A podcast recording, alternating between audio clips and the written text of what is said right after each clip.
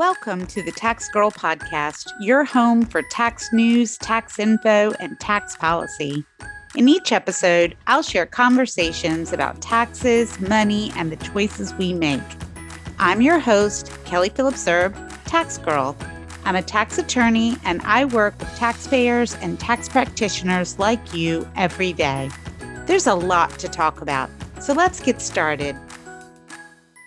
The OECD recently released details and proposed legislation on its global minimum tax plan, but questions still linger, including whether the timeline is realistic. To talk about this today, I've invited George Solis back to the show. George is a principal economist and tax policy advisor at Vertex Inc. Thank you so much for being on the show today.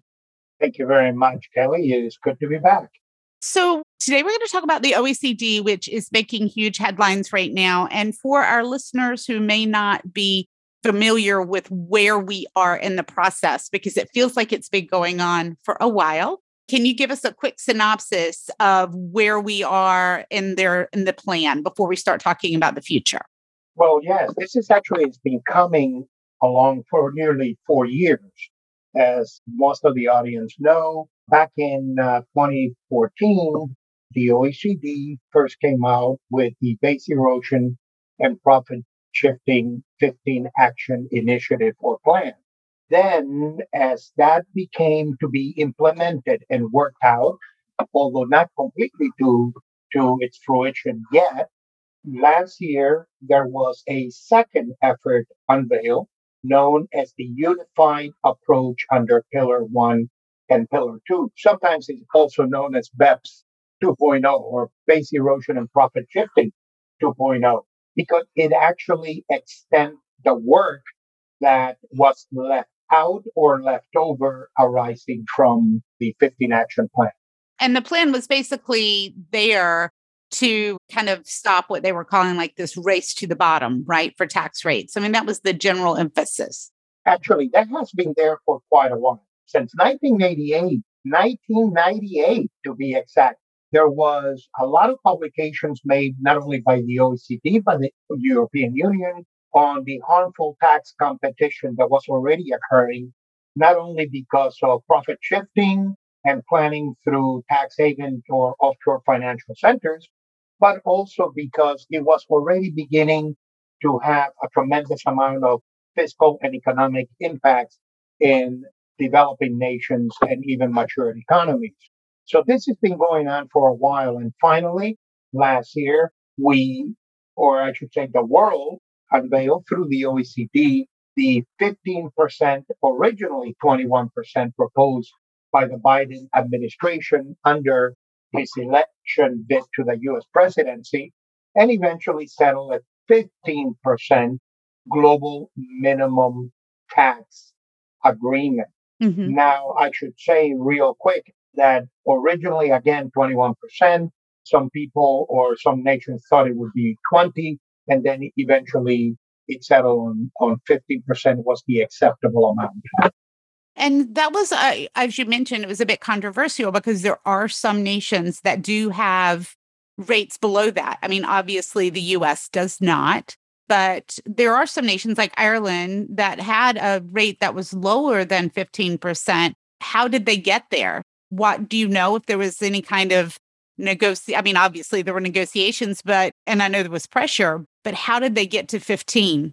That is very interesting because you have to remember that this BEPS 2.0 or the unified approach is part of what is actually known as the inclusive framework. And at first, many were asking how inclusive, including myself, how inclusive is, is really the framework where a lot of developing nations or even not only developing nations, but mid-income nations were actually not being included directly by way of the deal. Mm-hmm. So what happens was that you always have a kind of recalcitrant countries, holdover countries that will object to anything that comes close below their own national tax rate, acceptable and already settled under current international tax norms or perhaps even under their domestic laws. So originally there were three countries. The major economies were Ireland, of course, part of the EU, Hungary, and Estonia, all EU countries. The interesting part is that he took a lot of international tax diplomacy by the Biden administration, jointly, if I may say this, by Brussels, by the European Union financial ministers, and others to convince them that in the long run it would be made up. That okay. eventually this rates will set out, and if not, the so-called digital service taxes that were imposed by the United States will cause a major break between the economic powers and the OECD groups. So eventually both Hungary and Ireland relented, and eventually even Estonia came third. However, you do know that there are still other countries within the inclusive framework that have not relented. And interestingly enough, there are, uh, for example, Kenya, Nigeria, Pakistan, and Sri Lanka have yet to fully relent. They've already begun to concede, but not entirely. So that they are not yet considered to be a part of the inclusive framework. So it took some finagling, it took some negotiations. And this is the problem here. The problem is that it's going to take a lot more of international tax diplomacy and economic and fiscal diplomacy to bring this about, not just in the short run, during and after COVID, if ever there is such a thing, but even for the next three to five years, given that elections are coming to the US, etc. Is COVID slowing down those efforts? I would think that not being able to meet in person as much would be a challenge to diplomacy in, in those circumstances. I believe so. Although they like to think and they often express that their negotiations are up to date, you have to remember that the OECD comprises the G20 nations. Okay, most of the G20 nations. And also within them, you have the G7. So not meeting in person always is a setback of a sort, although the communications remain open. And they were able to not only announce the prospective agreement, mm-hmm. but then after in October, 136 nations that eventually become 138 will eventually agree to move forward. So I, I call it the agreement to agree to move forward. Sure, yeah. And that's what it is. And so, what comes next then? So, they've agreed to agree. Most nations have signed on. So, what's the next step? Well, the next step would be the drafting of an international multilateral treaty or convention that would not just supplement, but actually reform the international tax rules as we know them today. That there were actually, of course, early, late 19th century. Some people say that they go back before World War One. I like to think that because of trade and mercantilism, it actually goes back a little bit while longer than that. But during the digital economy and the global digital economy era, obviously, little by little, all this has become archaic.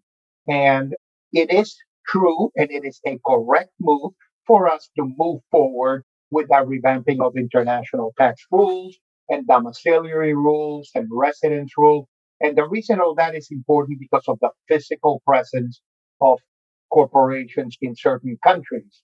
So by moving into economic nexus and taxing rights where the sales uh, actually occur and event and the attrition, or I should say attribution of profits to those jurisdictions and leave them there, it's, it's all proper under today, but it's easier said than done, as you know.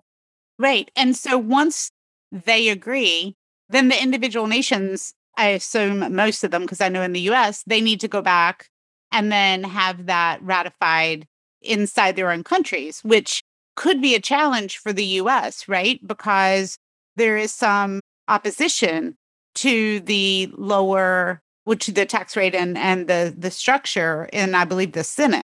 That is true. But actually, of course, we're US centric, so we wanted to look at the United States and I can speak to that in a second. But what, what needs to be realized here in the United States is that the Europeans have their own problems. Okay. Mm-hmm. In other words, while France, Germany, and other countries are driving harder the effort because they already have proposed many, including the former the former EU member, the UK, all had and uh, have suspended unilateral digital service taxes in lieu of a global digital service taxes that is embedded within Pillar 2 proposals, which we'll talk uh, perhaps in a, in a few minutes. What we have to understand is that Hungary, who was one of those holdover countries at first, also has some populist and nationalistic concerns of his own. Mm-hmm. Recently, mm-hmm. over the holiday, you may have heard that Poland is a certain more judicial independent above of that of the EU. I don't know if you have uh, have seen that. So, in other words, countries are awakening to some sort, and and when we say nationalistic or populistic, not necessarily politically, but asserting what I would like to discuss or say their own fiscal or tax sovereignty. Right. And of course, this will eventually reawaken here in the United States as well. So just like the United States may have domestic obstacles within our agenda and their population, we have them too. And of course, this President Biden is is actually experiencing some of that, uh, some of those ripples. And so, moving ahead, and we know that you know in the U.S. we're struggling a little bit just to get our our own budget and taxation plans through, right? That's not even going to be revisited until January. Does that look like the kind of legislature that would be able to approve whatever needs to be approved in time to meet the OECD's timeline? Perhaps. But that's optimistic. That is a much more optimistic answer than I than I expected. Yeah, maybe, maybe. Let me explain. Let me explain we, we talked about the Europeans having their problems and we have ours too. But it is beyond just fiscal and tax economics. It is actually also a little bit of economic competitiveness that not only the United States, but the rest of the world will like to reassert themselves in the, again, if there's such a thing in the post-COVID era. A multilateral treaty will take the assent of every single nation, including ours. Mm-hmm. And depending the political realities and temperatures, the climate in their own countries, they will be able to, to actually do this or not. The Europeans, for example, have always resisted corporate and income taxation be up to the EU. Indirect taxation and VAT is actually more up to a single scheme or regime within the EU, but not necessarily through directives, not necessarily or regulation do you have that in the EU.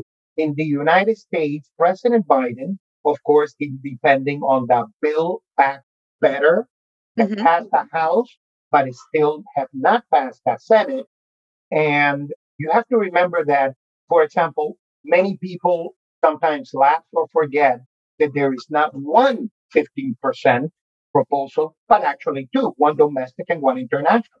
The Build Back Better has the alternative minimum tax, corporate income tax 15% embedded in tax proposal. And I like to call it a minimum tax reform of a sort, together with, as you know, with the GILTI rules and the FDII rules and other international tax pro- proposal at FDII. That's what I mean by FDII will have to be scaled back or adjusted as these negotiations go on. The Senate already has somewhat signaled, and both on the Democratic side, on the Republican side, that you will need senatorial assent. You will need approval of the Senate in order to pass this. And therefore, depending on this move on the Build Better Build Back Better Act, then you will be able to move on with the 15% global minimum tax under Pillar 2. So, when other nations are also considering, as you mentioned, their own problems, do you think they're looking to the US to see what we're going to do? Or do you think that they are moving forward on their own you know, with the idea that uh, we've all kind of decided that we're all in this together. So the assumption is that it's going to move forward. Like if I were if I were a state that was already hesitant, am I looking to see if the US is going to jump too? Well, actually, that's an excellent question. I want you to know that I, I believe that before we get to a multinational tax convention that will eventually be consequenced in a treaty by 2020 through January, or I'll be a bit more optimistic, sometime during the first quarter of 2020, 2023, excuse me, I believe that there are certain what I call critical contingencies that have to be in place. And those critical contingencies are first and foremost how the European, by that time in a post COVID era, if at all, will already see there by the third or fourth quarter this year. Let us see what happens.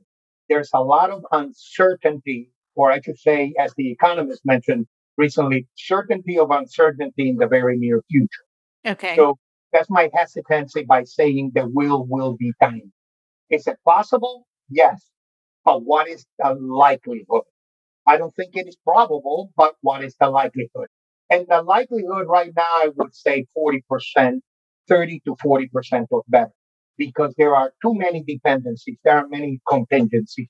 And one of them is, including the United States, how our internal political climate will adhere and actually follow a multinational treaty convention that can undercut competition and economic and growth should we say, expansion in a time of post COVID. You have to, everything today has to be put into that perspective. It's not merely fiscal and tax alone. So I would think that the Senate would have to literally, this needs to be negotiated here, while at the same time we make progress in negotiations outside of the United States with all the countries that are part of the inclusive framework. One of the things that worries me is what I call exemptions for exclusion. Many countries are seeking to have an exemption or exclusion based on industries or based on quantity.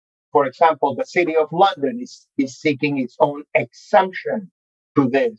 Other countries will probably seek exemptions. And then that will detract and diminish the fair tax appendage and clauses that will come in a, should we say, in a global minimum tax 15%. So all these dependencies, both inside and outside of the United States, are actually linked together. Make no mistake. Right. And when you talk about the exceptions, all I could think of is, is you know, that's exactly what makes the US tax code so sticky, right? Like we say that we're going to do something and then there's always the exception and i mean it's what makes tax fun but it's also what makes it complicated one of the things that you mentioned um, you were talking about economic competition that of course has been something that's been debated for some time while we've been talking about oecd depending on or the the potential legislation it depends on i guess who you are and what you think is fair, right? About whether or not you think this would actually benefit economic competition. And it is curious to me on the US side, because for years, one of the kind of laments is that companies are leaving the US for these lower tax jurisdictions, which folks have argued is not good for the US. I mean, obviously it depends on who who you are and what your stake is, whether you agree with that or not.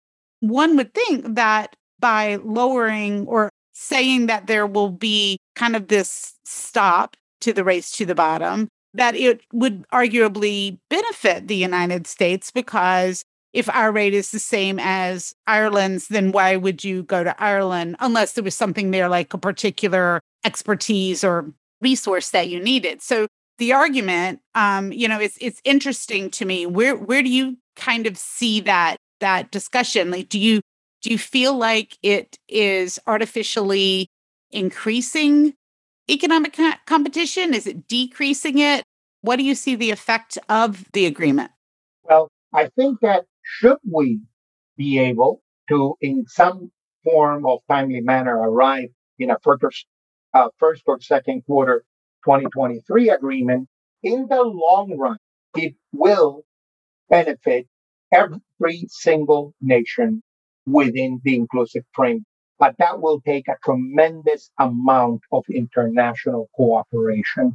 And to an extent, I know this is a bad word in the tax community, but there will have to, we will have to create some sort of trade harmonization to go along with that. And what I mean by that is that if you're going to have competition based on productivity, on labor, on situs or jurisdictions, for example, a developed country versus an underdeveloped country or a tax haven, there's always going to be winners and losers. For example, when you eradicate all the financial centers and tax havens, what happens to the Barbados? What happens to the Bahamas? What happens to all these banking centers that have been moving, not just necessarily through banking reserves made up of these profits, but even within the EU, what would happen to the Luxembourgs? What would happen to the Irelands? What would happen? And there's where you will see some frictional decay to those relationships. So again, there will be winners and losers within international relations, international economic relations, but there will be winners and losers when it comes, of course, the biggest country will always fare better than the development countries. That is a given. And in other words, we will know that that happens. But you also have to remember that these arguments of what you're talking about, capital importing versus capital exporting countries, have been around for years. And for years, they've been saying that if you make the global playing field level, neutrality would return in a way that it will be beneficial to the other. However, that has never been, as a matter of economic evidence, have never been proven yet. And again, it's because of asymmetric positions in economic system and fiscal traditions when it comes to taxation, in enforcement rules, etc. And also that you have to remember that by default, many of these one roughly 100 companies that are targeted by this, and eventually I believe they will increase, will always come from top economic powerhouse nations. So these arguments also predates COVID. Again, sure. COVID has given us a blank slate. We will need to see that within the within 2022 and early 2023. And you were, um, I think, alluding to Pillar Two just now when you were talking about the the companies that might be targeted. That's another, I know, talking point in the U.S. because the the sense is that there would be a disproportionate number of U.S. companies that would be impacted by Pillar Two compared to, you know, the other 100 plus nations. Is that something? Is that why you think that number would increase, or is where do you see that going? Well, the question is, are you going to embed a clause in the treaties that says that the number will be closed only to the economic threshold that right now are being recited, uh, which is uh, less than 1 billion will not be, for example, it would reallocate 125 millions in profits in certain country. They say billions, that is, although they will not in other countries so there's still a certain amount of discussion to go whether you're going to foreclose that only to 100 countries or will the list be open to other countries as though as they acquire or rise to those economic thresholds pretty much forgive me for saying but pretty much like in Wayfair in US state taxation so will that happen and we don't know that that is one of the minutia one of the treaty details that will have to truly be worked out. You have to remember that there are two pillars here. And so far, the world is looking only at pillar two. But yet, the OECD and others have said that we cannot literally pass pillar two without dealing with pillar one. I don't know, are they committed to that path, that treaty path, or are they committed to passing one without the other? Or is this an either or, or either and scenario. So that's why I keep saying that this is going to take a little bit more cooperation, which makes me more hesitant as to the timeliness of passing that treaty by January 2023. Can it be done if the alignments and the star political stars across the world are correct? Yes. But whether or not this will be done considering all the work that's still to be done in Pillar 2, let alone Pillar 1. The question again is how stable will that agreement be? And will it survive other elections in the US and other countries?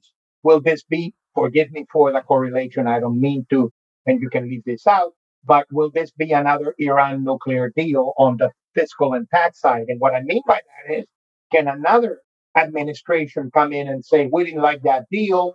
And once before you breach the bilateral treaties by bringing in digital service taxes, and will and now we can do the same, right? In other words, how strong will this be?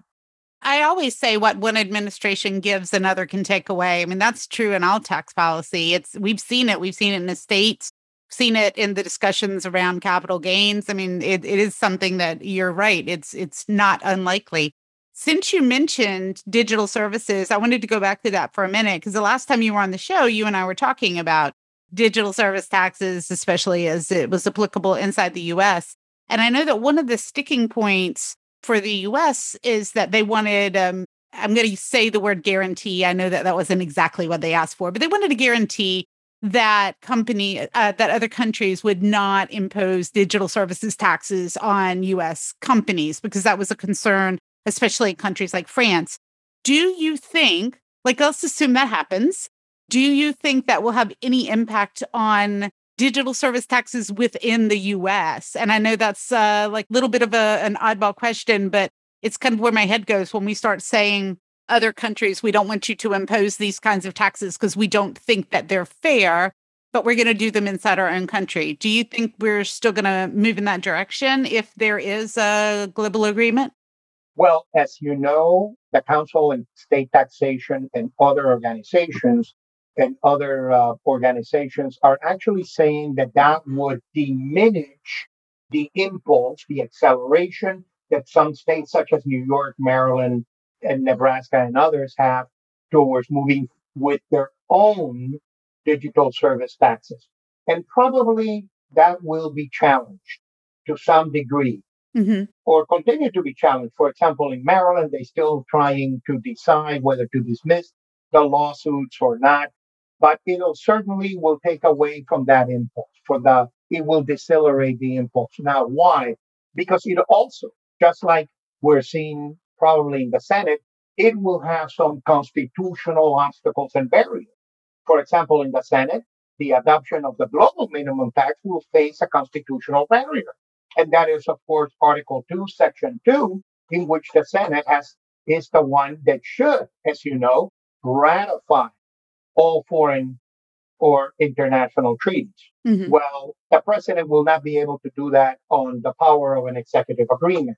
Okay, if you can take that now to the states, you will see that the Commerce Clause and the Due Process Clause and other constitutional clauses of more of an economic pressure will become more significant if the United States actually is successful in suppressing unilateral digital service taxes in other countries. And you're absolutely right. There is no guarantee, although we do have commitment from major European nations within the OECD and outside of it uh, that they will suspend.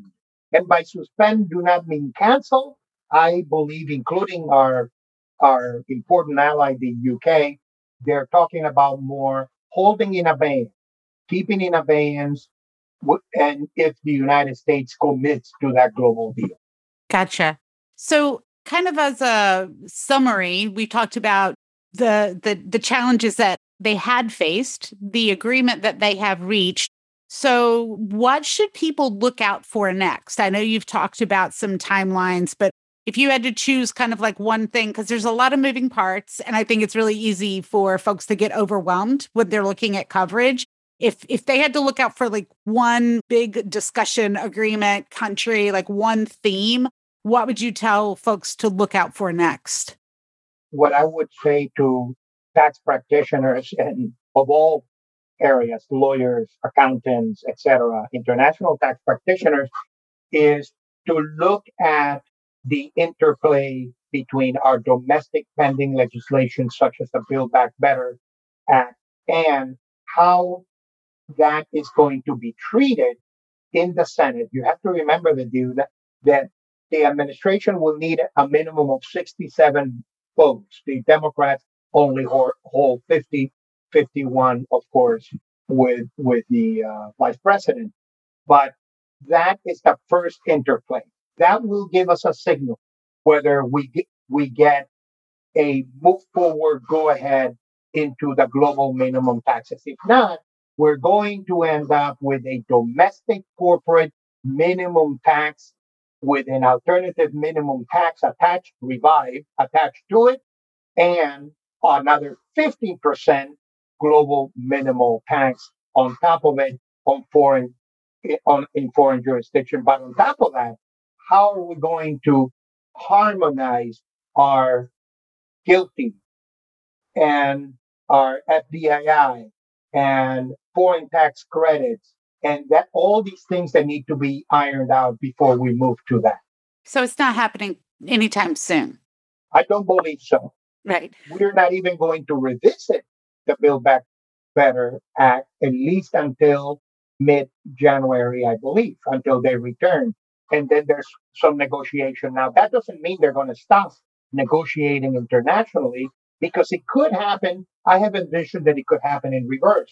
You could have so much success negotiating with the Europeans and eventually even with the Chinese in trade that you will promise to do something more on how inflation is going that they can then see it more optimistically in the US Senate. That is possible.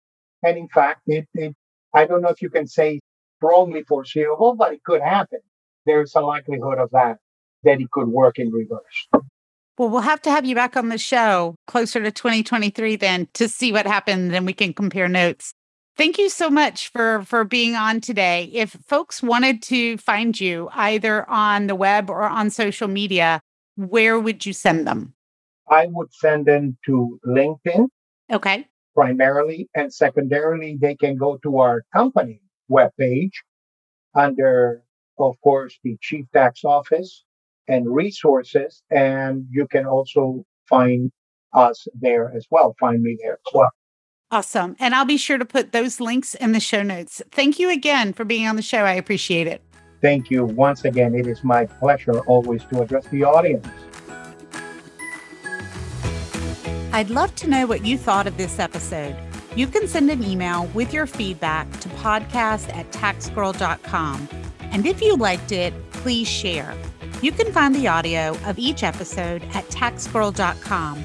You can also subscribe at Apple Podcasts, Stitcher, Spotify, or your favorite listening app so you never miss an episode.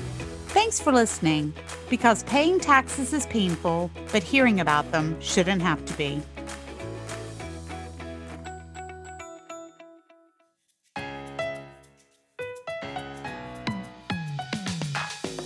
The number of words in the tax code is estimated to be 1 million, about the same length as the entire Harry Potter series. Add in IRS regs, rev rulings, and case law, and it can be a lot. We all need a little help to sort it out. Each week on the Tax Girl podcast, I talk to the best in the business. And these aren't crazy technical dives. They're interesting and easy to digest looks at topics that matter to you it's all that you need to stay ahead on the most important tax issues. You can subscribe to the podcast for free on taxgirl.com because paying taxes is painful, but hearing about them shouldn't be.